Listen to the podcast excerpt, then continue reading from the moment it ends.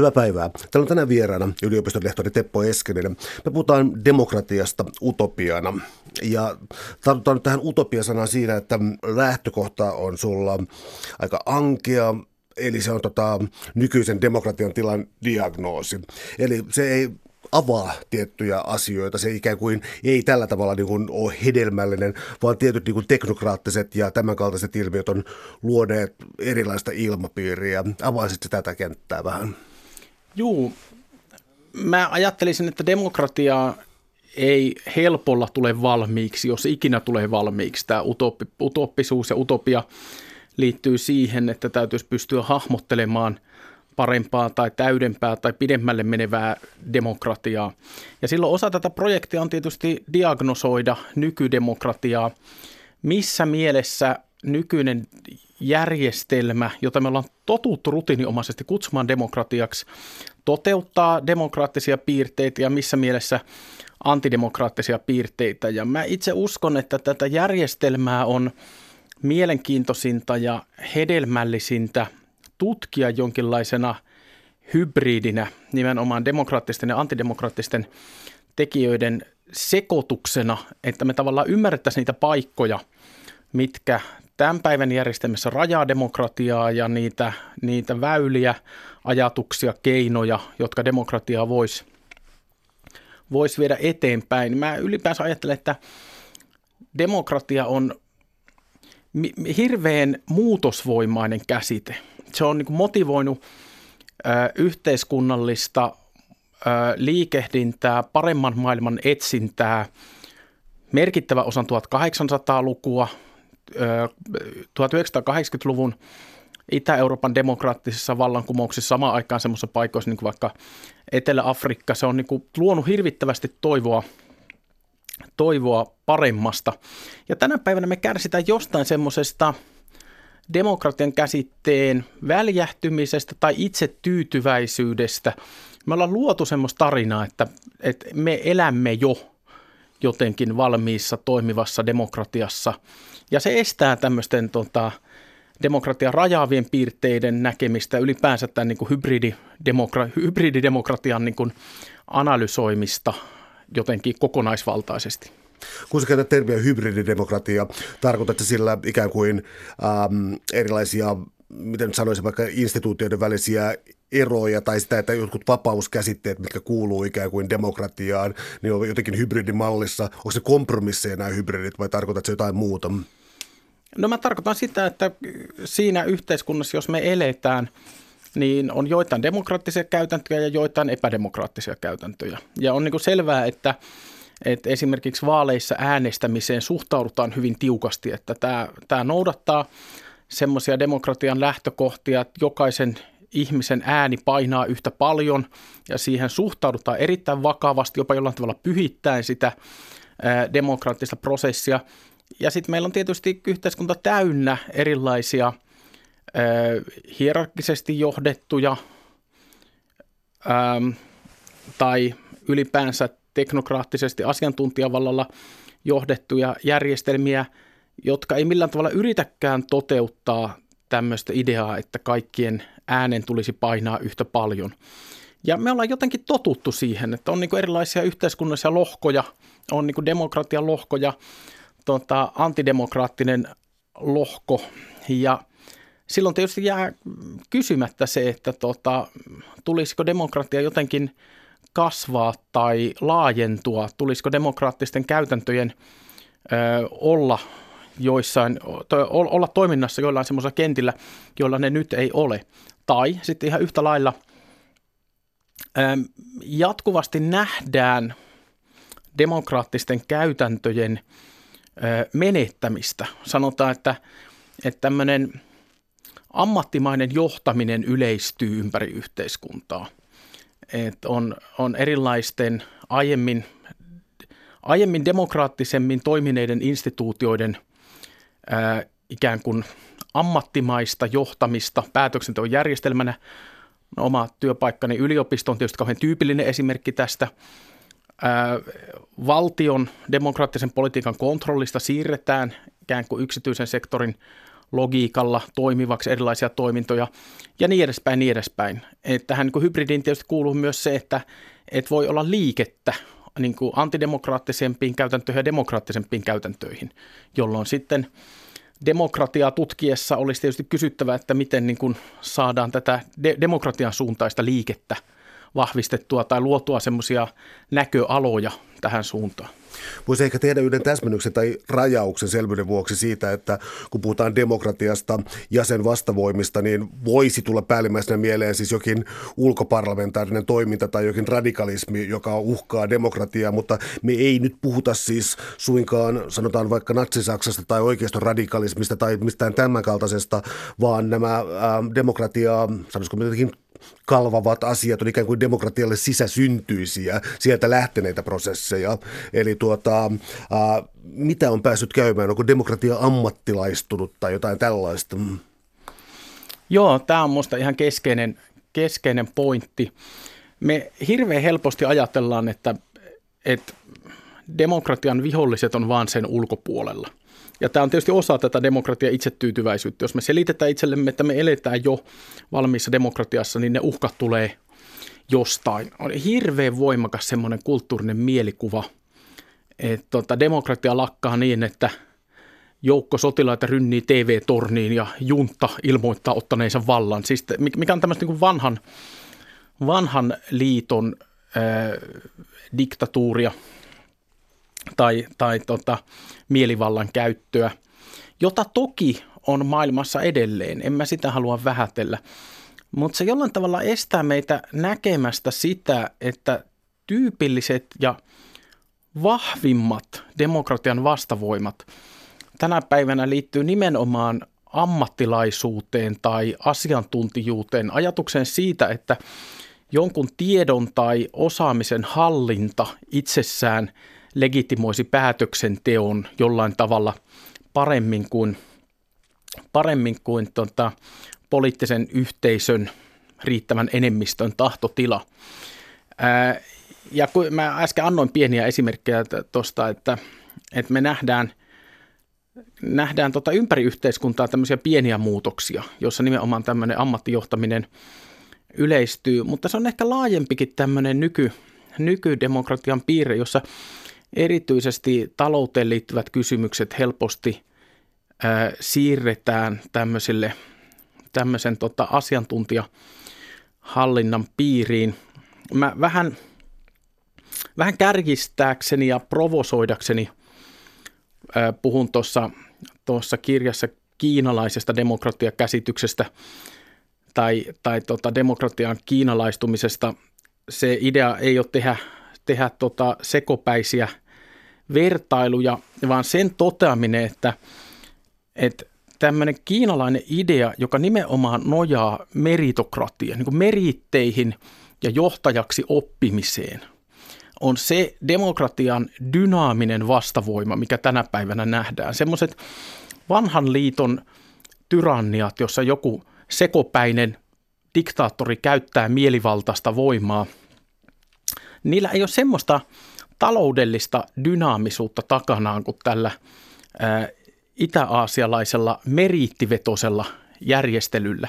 Jos nimenomaan ajatellaan, että, että johtoasemiin kouluttaudutaan kymmeniä vuosia kestävän opiskelun kautta ja se pätevöityminen oikeuttaa johtamiseen. Tämä on vakavasti otettava, siis, siis yleisesti keskusteltua politiikan teoriaa vaikka Kiinassa ja Singaporessa – ja musta, mu, musta meidän pitäisi kyetä näkemään eurooppalaisessakin demokratiassa niin kuin samantyyppisiä piirteitä. Että jotain semmoista vaikka, vaikka tota, keskuspankki on hirveän tyypillinen esimerkki. Että miten se Euroopassa haluttiin demokraattisen kontrollin ulkopuolelle ihan sillä, että sitä ei pääse tämmöiset niin kuin demokraattiset impulssit sotkemaan, vaan siinä on tiukasti – ammattijohtajat, jotka niin kuin johtaa kokemukseen ja pätevyyteen perustuen.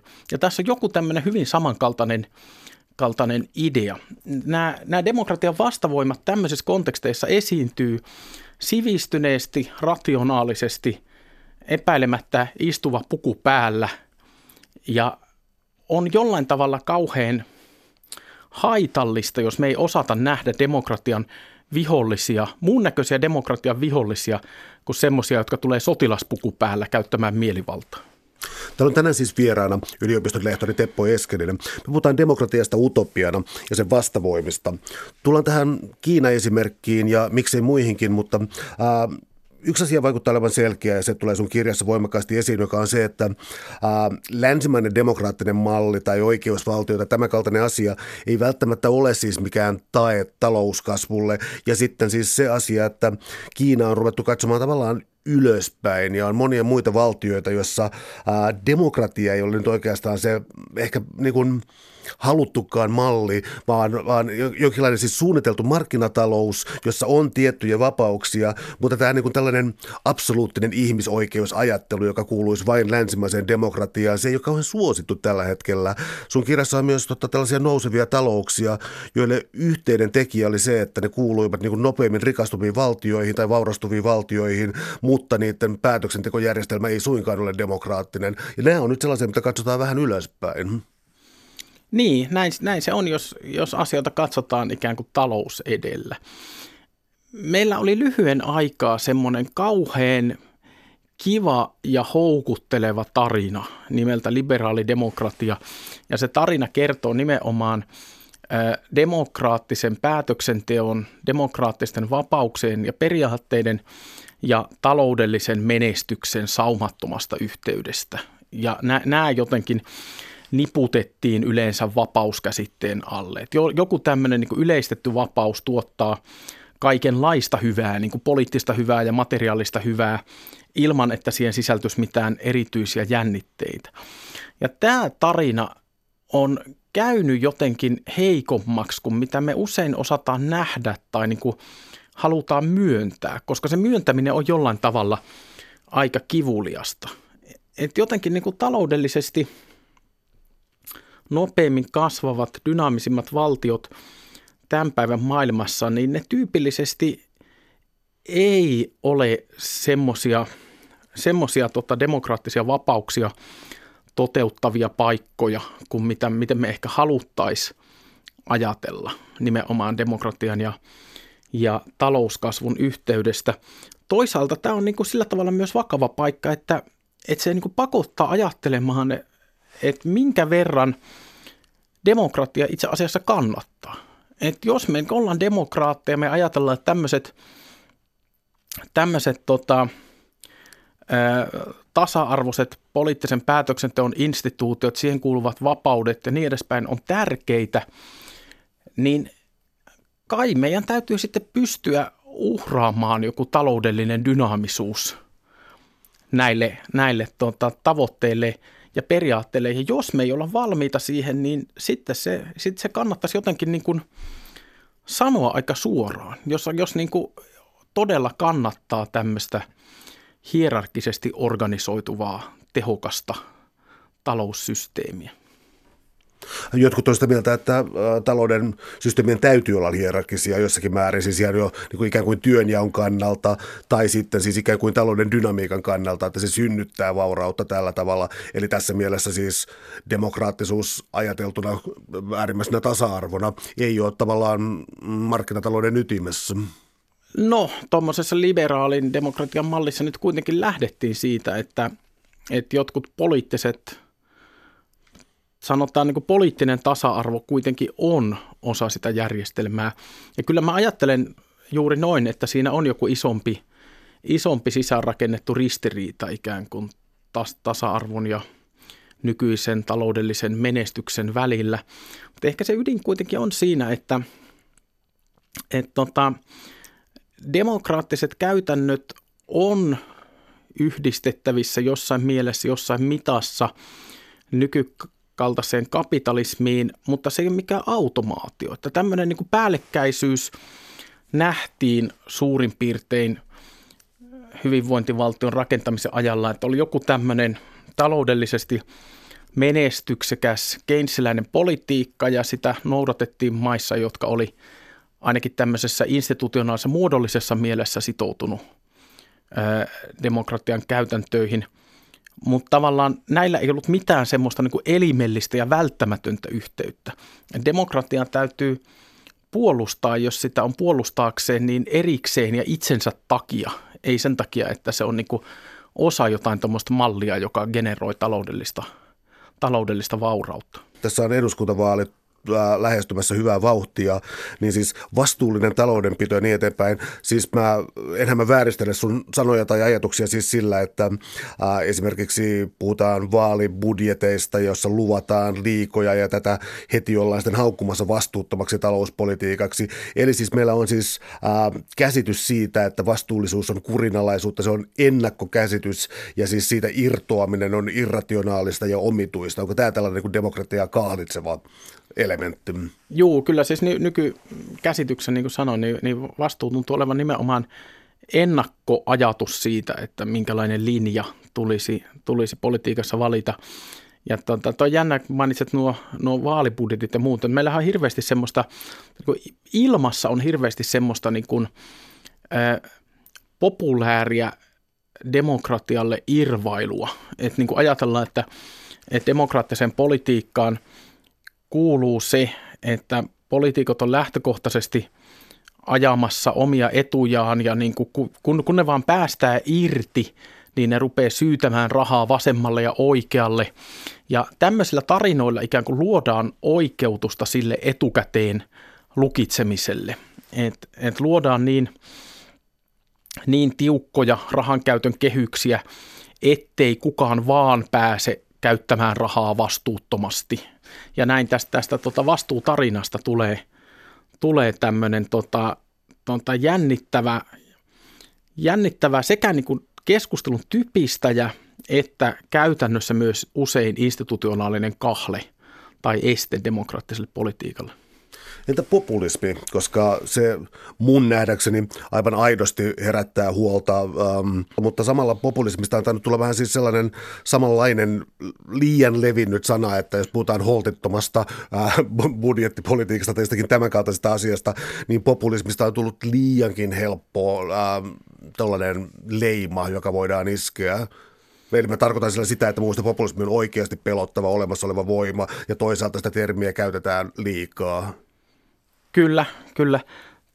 Molemmat aspektit varmasti on ja populismi on moniulotteinen, nyanssoitu ilmiö, sitä ei kannata, kannata yrittää pelkistää mihinkään tämmöiseen niin yksittäiseen merkitykseen, mutta taatusti yksi populismin merkityksistä on se, että siitä puhutaan mielellään, että saadaan oikeutuskertomus tällaiselle etukäteen vastuulliseksi mielletylle, mielletylle politiikalle.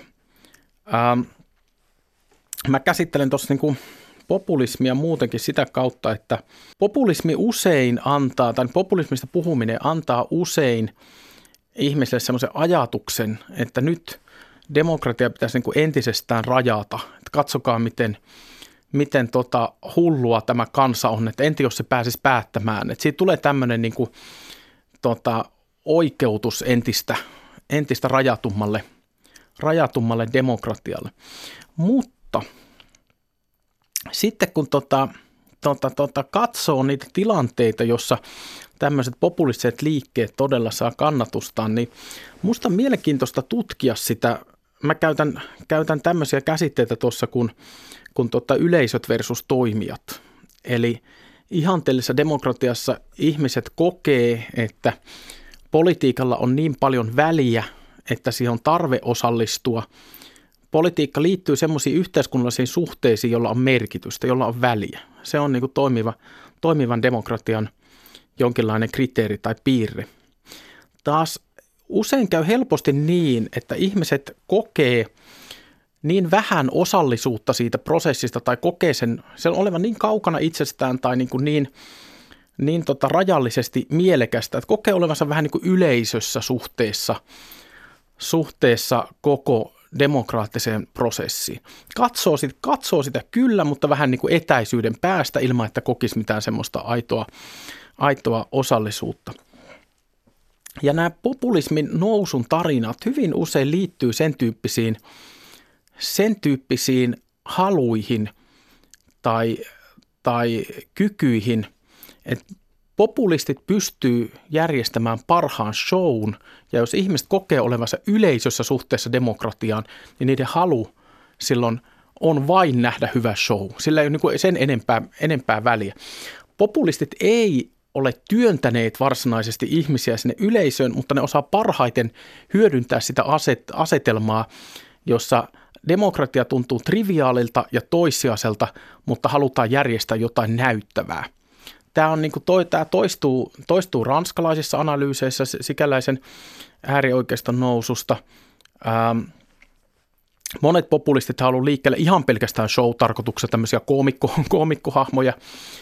Äh, yhtä lailla, jos niin kuin Amerikassa ennen, ennen Trumpin valintaa, valintaa tota, katseli, tai katseli sikäläisiä uutisia tai uutisia sieltä ennen, ennen tätä valintaa, niin semmoinen hirveän toistuva narratiivi oli, että, että haluan nähdä vähän semmoista actionia. Haluan nähdä, että mitä, haluan nähdä jonkun vähän niin kuin, äh, ravisteleva ja pistävän shown pystyyn. Ja tämä oli nimenomaan tämä ta, tavallaan tämmöinen niin kuin ruokkiva voima ja halu. Ähm, jolloin minusta se niin ydinkysymys on, on sen tyyppinen, että, että onko silloin oikeasti järkevä lähtökohta ruveta tässä pelossa rajaamaan demokratiaa entisestään, vai tulisiko kysymys asettaa pikemmin niin, että miten, miten luodaan semmoista demokratiaa, semmoisia demokraattisia suhteita ja prosesseja, jo, joilla olisi enemmän väliä – kuin, se, kuin tämmöinen niin kuin yleisörooli sallii tai mahdollistaa. Ja tämä on minusta tämä niin kuin tavallaan näkökulman vaihdos, mikä tässä, tässä olisi totta kauhean, kauhean terveellistä. Nyt tähän analyysin totta kai pitää nyt sanoa päätteeksi se, se mistä sä aloitit myös, että kyllähän tämmöisissä monissa populistiliikkeissä on hirveästi myös niin kuin aidosti vaarallisia tekijöitä, vihaa ja rasismia ja niin edespäin. Et tota, et kyllä täm, tämmöisistä täytyy olla tietoinen, niiden kanssa täytyy olla varovainen, mutta niin kuin aset, asetelman mä haluaisin ymmärtää pikemmin niin päin, että mikä mahdollistaa demokratian muuttumisen tämmöisen, niin kuin, tämmöiseksi, tämmöiseksi show-demokratiaksi, jossa, halu, jossa niin kuin ihmisille, ihmisille tarjotaan – tarjotaan se tota, hyvä näytös Täällä on tänään siis vieraana yliopistolehtori Teppo Eskelinen. Me puhutaan demokratiasta utopiana ja sen vastavoimina. Jos pysyisi vähän tässä äm, yleisöjutussa, niin siis tavallaan kaksi asiaa. Ensimmäinen on se, että mennään sitten antiikin Roomaan leipää ja sirkushuveja. Eli tota, mahdollisimman yksinkertaisia, niin kuin, äh, mahdollisimman yksinkertaisia asioita, joilla kansa pidettiin tyytyväisenä. Nykyajassa sitten mieletön hyppy, mutta asiantuntijuus. Se on nyt kiistetty ikään kuin erilaisilla populistisilla ähm, argumenteilla. Britanniassa, nyt en muista kuka poliitikko käytti termiä, että olemme saaneet tarpeeksemme asiantuntijoista. Jos siirrytään taas jonnekin Donald Trumpiin, mä yritän välttää tähän Trumpiin koko ajan menemistä, mutta tota, niin siis samalla tavalla siis asiantuntijuus ja tällainen ikään kuin asiantuntijoiden auktoriteetti, se kyseenalaistetaan lujaa. Ja tota, äh, mä luovutan sulle puheenvuoron, koska en mä halua kertoa omaa näkemystäni tästä näin, mutta tota, siis asiantuntijuuden kriisi. Niin, mä luulen, että se, se ongelma tuossa on, että, että asiantuntijuus on, on kahdenlaisia merkityksiä saava käsite, joka niin kuin sit kuitenkin esiintyy yhtenä. Et to, to, toisaalta puhutaan niin kuin ihan pelkästään siitä, että on joku tieto tai ymmärrys tai niin kuin joku kokemusperäinen, ää, koke, kokemusperäinen tieto – asiantuntijuus semmoisessa mielessä, kun niin kuin tieteellisessä prosessissa tuotetaan tietoa, jolloin sitten hyökkäys sitä kohtaa jonkinlaista tiedon relativisointia. Sitten toisaalta niin kuin asiantuntijuus on esiintynyt nimenomaan tämmöisenä, niin kuin aiemmin puhuttiin, demokratian vastavoimana, ikään kuin tekosyynä siirtää ää, valtaa demokraattiselta prosessilta – joillekin teknokraattisille voimille ja joku kokemus myös varmaan siitä, että tämä ei ole ihan niin kuin poliittisesta agendasta vapaata ollut näinä viime vuosikymmeninä tämän tyyppinen tyyppinen asiantuntijuus, vaan se aina saa jonkun tämmöisen, tämmöisen ajan hengen mukaisen muodon. Ja mä luulen, että aika monet niin kuin peruste, hyvinkin perustellusti ajattelee, että niin kuin asiantuntijuuden nimissä on, on tota, lisätty epävarmuutta työelämässä, kasvatettu yhteiskunnallisia kuiluja, eroja, luotu hierarkioita ja, ja, ja niin edespäin. Ja sitten tämä niin kuin sama käsite toisaalta sitten yhdisty, yhdistetään tämmöiseen niin kuin vain tietoon. Nämä menee jotenkin, jotenkin niin kuin sekaisin ja luo tämän tyyppisiä reaktioita sen takia – mutta tota, musta, musta se vastaus ei voi olla tällöin niin kuin ainakaan yksinomaan se, että ruvetaan vahvistamaan tämmöistä asiantuntijavaltaa, vaan niin kysytään, kysytään niin rehellisesti sitä, että onko asiantuntijuus esiintynyt agendana tai tämmöisenä niin demokratian sivuun työntämisenä. Et kyllä, kyllä siinä täytyisi olla minusta tämän tyyppinen niin kuin tämän tyyppinen itsekritiikin elementti silloin mukana. No tulisiko mielestä katsoa, katsoa demokraattia siis sillä tavalla, tai katsoa demokratiaa sillä, tavalla, että, että se on radikaali, se luo uusia yllättäviä tilanteita, se avaa jotakin tällaisia, siis se niin kuin avaa mahdollisuuksia, tekee jotain tällaista, eli tässä olisi niin kuin tällainen niin kuin, äh, kiinteä asiantuntijavalta ja ikään kuin ammattipoliitikot ja sitten toisaalta tällainen ähm, No, siis politiikka sellaisena, että voidaan tehdä, tuoda, tehdä mahdolliseksi jotain uusia asioita, joita ei voi oikein ennakoidakaan. Juu, kyllä ilman muuta. Musta demokratian, niin kuin mä sitä tuossa kirjassa hahmottelen, niin lähtökohta tulisi olla jonkinlainen avoin tulevaisuus. Lähtökohta siitä, että, että mitään päätöksiä tai niin kuin mitään tulevaisuuden kulkuja ei ole lukittu ennakolta, vaan on poliittisen yhteisön vallassa ja toisaalta vastuulla määritellä se, se oma tulevaisuutensa. Nyt käydään hirveästi semmoista jotenkin kamppailua semmoisesta niin kuin tulevaisuuden lukitsemisesta. Minkä verran, minkä verran niin kuin tulevaisuuteen – sisältä, tulevaisuutta määrittäviä päätöksiä pitäisi ja voi, voi tehdä, tehdä etukäteen. On, on kiinnostavaa esimerkiksi, esimerkiksi katsoa, että miten erilaisten viimeaikaisten vapaakauppaneuvottelujen yhteydessä on vaikka puhuttu, puhuttu investointisuojasta. Tämä on yksi tämmöinen iso, iso tota, yhtiövallan lobbauspyrkimys tänä päivänä. Yrittää saada niin kuin valtioiden lainsäädäntö mahdollisimman pitkäksi ajaksi lukittua niin, että se on mahdollisimman ennakoitavaa yritysten näkökulmasta ja tällä tavalla kannustaa investointeja. Eli ylipäänsä niin kuin tämmöinen ajatus siitä, että, että edun, edun valvonta tämmöisille, tämmöisille tai suuryrityksille – tänä päivänä pitkälti koostuu siitä, tai ei, toinen oli väärin sanottu, mutta sanotaan, että keskeinen elementti tämmöisessä edunvalvonnassa on se, että, että pyritään jotenkin niin kuin vakauttamaan ja betonoimaan, jäädyttämään se niin kuin lainsäädäntö siinä ympärillä. Ja onhan tämä niin kuin demokratian kannalta hyvin niin kuin jännittävä pyrkimys. Et jollain tavalla musta, musta täytyisi pystyä, pystyä nimenomaan ajattelemaan demokratiaa niin, että, että mi, mi, miten, miten se pitää niin kuin tulevaisuushorisontin toisaalta auki ja toisaalta sen poliittisen yhteisön käsissä niin kuin avoimena, avoimena sen poliittisen yhteisön päättää.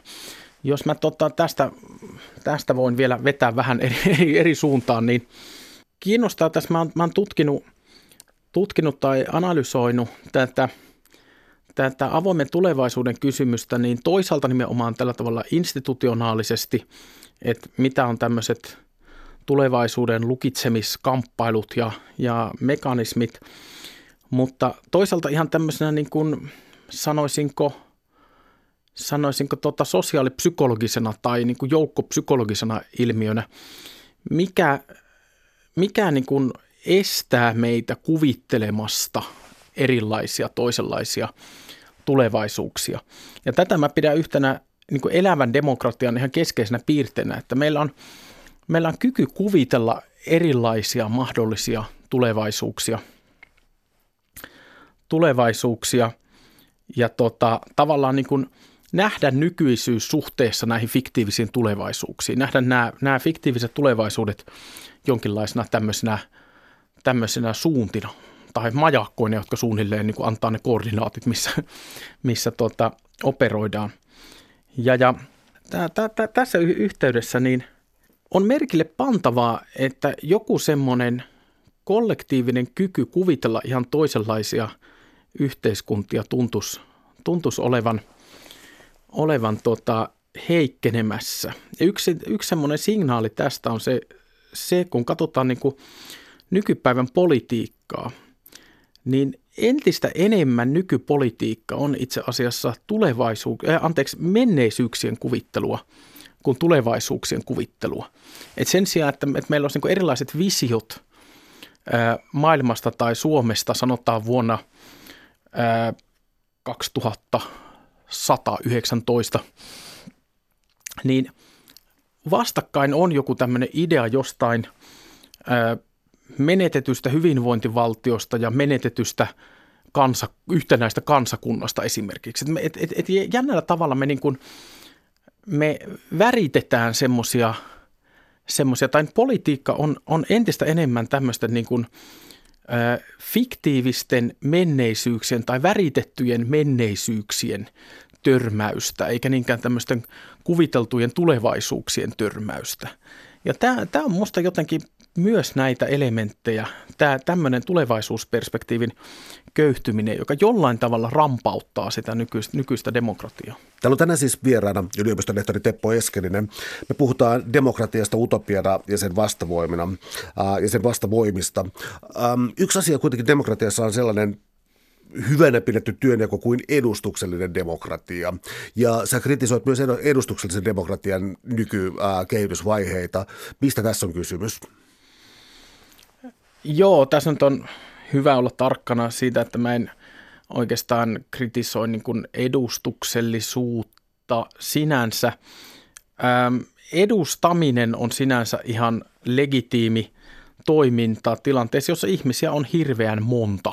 Siis me ollaan kuitenkin nykyyhteiskunnissa tekemisissä semmoisten ihmisjoukkojen kanssa, joiden on esimerkiksi varsin – varsin hankalaa kokoontua ihan yhteen tilaan päättämään asioista. Mutta selvästi tämmöinen edustuksellisuus voidaan järjestää kauhean monella eri tavalla. Ja tuntuu, että edustuksellisuuteen sisältyy semmoinen kummallinen väärinkäsitys, että, tai ainakin monissa piireissä, että vaalin tehtävä on valita johtaja, ei edustajaa. Ja tämä johtajan ja edustajan välinen käsitteellinen ero on täysin keskeinen ja se sivuutetaan kauhean usein. Edustajahan on parhaimmillaan, tai siis niin kuin ideaalimielessä, pelkästään vaan oikeastaan tahtotilojen kommunikoija.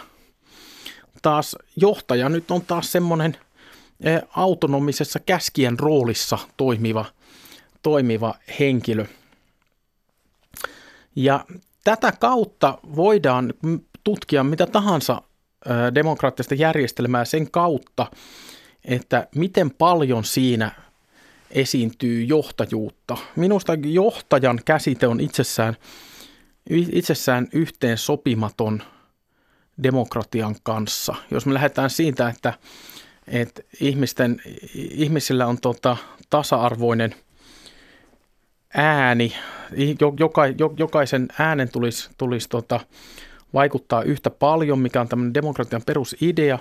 Tätä tasa-arvoista ääntä voidaan toki kommunikoida eri tavoin, esimerkiksi edustajuusjärjestelyjen kautta, mutta taas ajatus siitä, että, että joku omaksuisi johtajan roolin, niin on aika vieras oikeastaan tämmöiselle, tämmöiselle demokraatti, demokratian lähtökohdalle – ja sitten jos, jos me niin nähdään järjestelmässä enemmän päätöksentekojärjestelmässä enemmän hierarkioita, enemmän johtajuutta, niin sen pitäisi herättää joku semmoinen ajatus, että tässä on niin joku, joku tota ongelma ratkaistavaksi, eikä vaan niin kuin yhdenlainen päätöksentekojärjestelmä.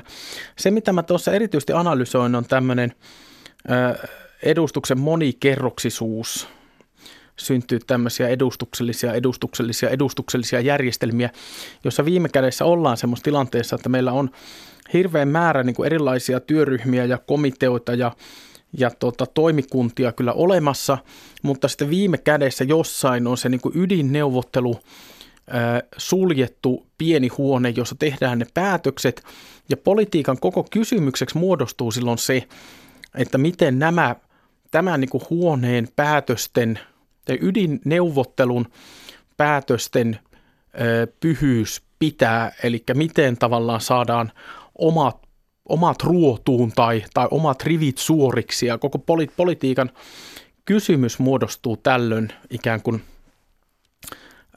hierarkian kautta esitetyksi eikä, eikä tota, edustuksen kautta esitetyksi. Eli on, on niin ihan eri asia, vaikka, vaikka nämä olisivat niin muodollisesti samannäköisiä, että valuuko päätökset jostain niin kuin pienestä piiristä ää, tai pienestä, pienen neuvottelupöydän äärestä alaspäin vai, vai niin kuin lähteekö se niin kuin edustuksen kautta sitten ruohonjuuritasolta niin kuin ihmistä itsestään, miten se nyt haluaa, haluakin sitten muotoilla. Mä kysyn tahallisen tökerön kysymyksen. Mikä sulla on hierarkioita vastaan? Jaa, mitä mulla ei, mitä, mitä mulla ei olisi hierarkioita vastaan. Jos, jos mä ajattelen kirjoittaa, kirjoittaa demokratiasta, niin silloin täytyy niin ajatella, että mikä on, on sen aiheen fundamentaalinen lähtökohta. Ja se fundamentaalinen lähtökohta demokratiassa, että mitä se oikeastaan tarkoittaa, on nimenomaan se, että kaikkien äänen tulisi painaa yhtä paljon – tämä on niin kuin tämä demokratian symbolinen ääni, tai mikä on konkreettinen ääni äänestystapahtumassa, mutta ideanahan se on sillä tavalla laajempi, että puhutaan äänestä myös symbolissa mielessä. Kaikkien äänen tulisi, tulisi olla tota, tota, yhtä painava, eli käytännössä siis, sitä, käytännössä siis tarkoittaa sitä, että jokaisen ihmisen tahtotilan tulisi vaikuttaa yhteiskunnalliseen jaettuun todellisuuteen yhtä paljon – Tämä on lähtökohta, jolle mä en ole, josta mä en ole keksinyt hyvää syytä, että miksi tästä pitäisi poiketa. Mikä olisi se tavallaan se, se peruste, jolla ö, yhdet ihmiset pitäisivät, tai niin yhdet ihmiset omaksuisivat roolin, jossa heidän tahtotilansa on toisten tahtotiloja keskeisempi. Tämä minusta vaatisi niin vahvoja perusteita – nimenomaan tästä niin tasa-arvon lähtökohdasta poikkeamiseksi sen sijaan, että me nyt ajatellaan, että mitä vikaa hierarkioissa on.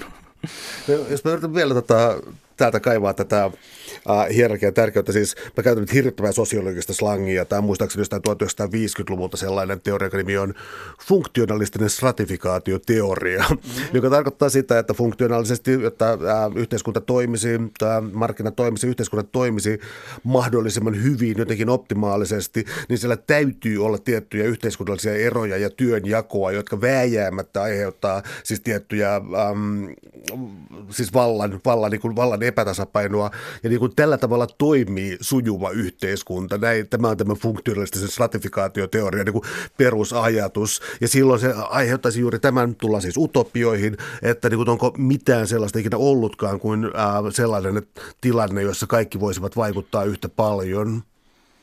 Ei varmaan ole ollut, mutta tota, tämä on nimenomaan demokratian ilmaisua utopiana, että se täytyy pitää – vaikka kaikki tunnetut ihmisyhteisöt tähän asti ovat olleet jollain tavalla hierarkkisia tai pitäneet sisällään jotain hierarkkisia järjestelyjä, niin se ei tarkoita sitä, etteikö niin kuin tasa-arvo olisi kestävä utopia, jota, jota kohti, kohti ö, pitää edetä. Mitä tulee tuohon sun esittämään teoriaan, niin mä luulen, että jokainen, jo, jo, jokainen positio – vallan huipulla on semmoinen, että asiat näyttää toimivan hyvin. Et ihan ihan tota vanhan koulun diktaattorin näkökulmastakin varmaan on niin, että kun kun tota käskysuhde on selvä, niin asiat toimivat hyvin. Et mä, mä pikkusen varoisin tuota niin kuin pelkän, pelkällä toimivuudella oikeuttamista, koska sillä voidaan oikeuttaa oikeastaan ihan mitä tahansa, mitä tulee yhteiskunnallisen järjestyksiin. Taas toi kysymys työnjaosta on, on kyllä keskeinen. Se kannattaa minusta niin kuin lukea sitä kautta, että työnjako itsessään ei sano hierarkioista mitään. Voidaan tehdä erilaisia, erilaisia työnjakoja, ö, omaksua erilaisia toimintoja, eikä silloin ole vielä sanottu sitä, että ihmisten täytyisi olla jotenkin hierarkisessa suhteessa toisiinsa.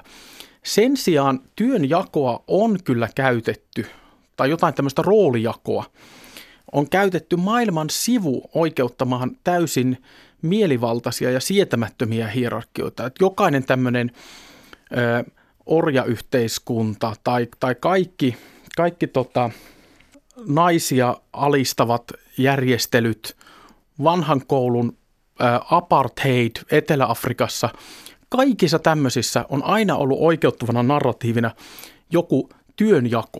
Eri, joku ryhmä toteuttaa jotain roolia, joka sopii sille paremmin ja saadaan tämmöinen niin kuin sanot funktionaalinen järjestely. Että, että tässä, tässä niin työnjakoargumentissa on musta jotain semmoista hyvin, hyvin kanssa tota, vaarallista sisään kirjoitettuna. Tai sanotaan, että potentiaalisesti vaarallista. Samaan aikaan kun todetaan, että, että jonkinlainen työnjako me ihmiset tehdään ihmisyhteisössä väistämättä, tehtävä on vaan ajatella sitä, että miten, miten työnjako järjestää niin, että, että se ei anna tilaa tällaisten niin kuin hierarkioiden nousta. Mä joudun hyppäämään tästä taas yhteiskuntateoriaan ja kaivan esiin sellaisen saksalaisen yhteiskuntatieteilijän tai filosofin kuin Jürgen Habermas ja tiedät varmasti hänen erottelunsa elämismaailmaan ja systeemimaailmaan, jos ajatus on juuri siitä, että on olemassa ikään kuin, mä kärjistän kauheasti, ikään kuin autenttisempi elämismaailma, jossa ihmiset kohtaa oikeasti toisiaan ja on olemassa tällainen systeemimaailma, joka on juuri instituutioita, jotka vielä pyrkivät kolonialisoimaan tätä autenttisempaa elämää. Ja mun kysymys tästä on se, että jos meillä on tällainen niin systeemimaailma, joka estää tällaista kasvokkaista kohtaamista ja muuta, niin miten hemme hemmetissä mediavälitteisessä nykyyhteiskunnassa saadaan ikään kuin kasvokkaisia demokraattisia kohtaamisia, jotka voi oppia, jossa voidaan niin kuin, äh, ikään kuin oppia argumentaatiota, kulkea eteenpäin. Miten se onnistuu tässä niin kuin nyky, sanotaan sitä vaikka provokatiivisesti spektaakkeliyhteiskunnassa? No ei se varmasti helppoa olekaan ja siinä on iso vastuu nimenomaan omaan medioilla tai millä tahansa tämmöisillä tiloilla nämä tilat ei ole automaattisia, vaan niitä on kehitettävä ja vaalittava ja parannettava. Ja jos, jos sä heität spektaakkeliyhteiskunnan niin kuin lähtökohdaksi, niin tilanne on varmasti vaikea, koska silloin ollaan just tässä, tässä tota aiemmin puhutussa tilanteessa, jossa ihmiset on jotenkin valmiiksi asemoitu yleisöön, mistä ne seuraa asioita, mikä on, on jollain tavalla vastakohta osallisuudelle, kyvylle, kyvylle, tot, kyvylle ja mahdollisuudelle olla – olla osa, osa tämmöisiä ö, yhteiskunnallisia debatteja tai, tai, tai vaikuttamista. Ähm, ei, ei, ei mulla tosiaan siis tuohon mitään, mitään helppoa ja ilmeistä vastausta ole.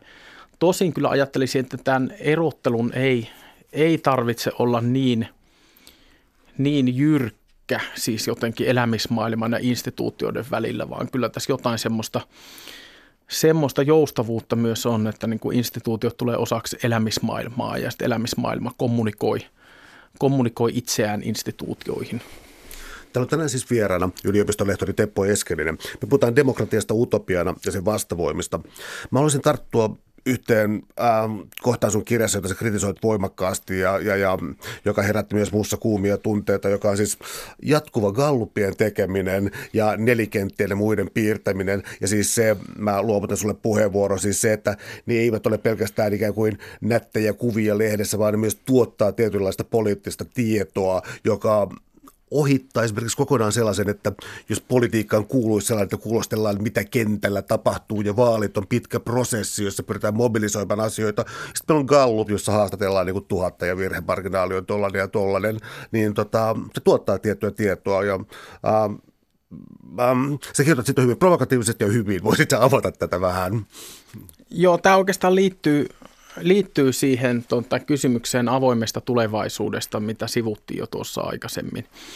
Eli, eli tota, kysymys on siitä, että millä tavalla pidetään semmoinen kollektiivinen kuvittelukyky olemassa, miten, miten ruokitaan semmoista ajatusta, että, että tulevaisuuden yhteiskunta voisi olla kovasti erinäköinen. Ja sitten mä ajattelen, että on jotain semmoisia kulttuurisia mekanismeja, jotka aivan jotenkin harmittoman näköisesti ja huomaamattomasti tuottaa meille semmoista, semmoista poliittisen mielikuvituksen muotoa, jossa niin kuin kovin erilaisia todellisuuksia on vaikea kuvitella. Ja, ja yksi on toki tämä, niin kuin, tämä Gallup-demokraattinen niin kuin ennalta näkeminen. Että tavallaan sanotaan, että, että mitä tahansa politiikassa on tapahtumassa, niin se on jollain tavalla nähty ennalta ennakoitu. Ja oikeastaan ainut tapahtuma, todella koettu tapahtuma, mitä, mitä tota, ö, voi silloin olla, on se, että voitetaan gallupit. Että tavallaan niin kuin ennakointi menee pieleen. Tästä tulee jollain tavalla niin kuin tärkeämpää ja selvästi niin kuin merkittävämpää ja juhlitumpaa kuin niistä itse tuloksista, mikä on niin kuin aika, aika mielenkiintoista.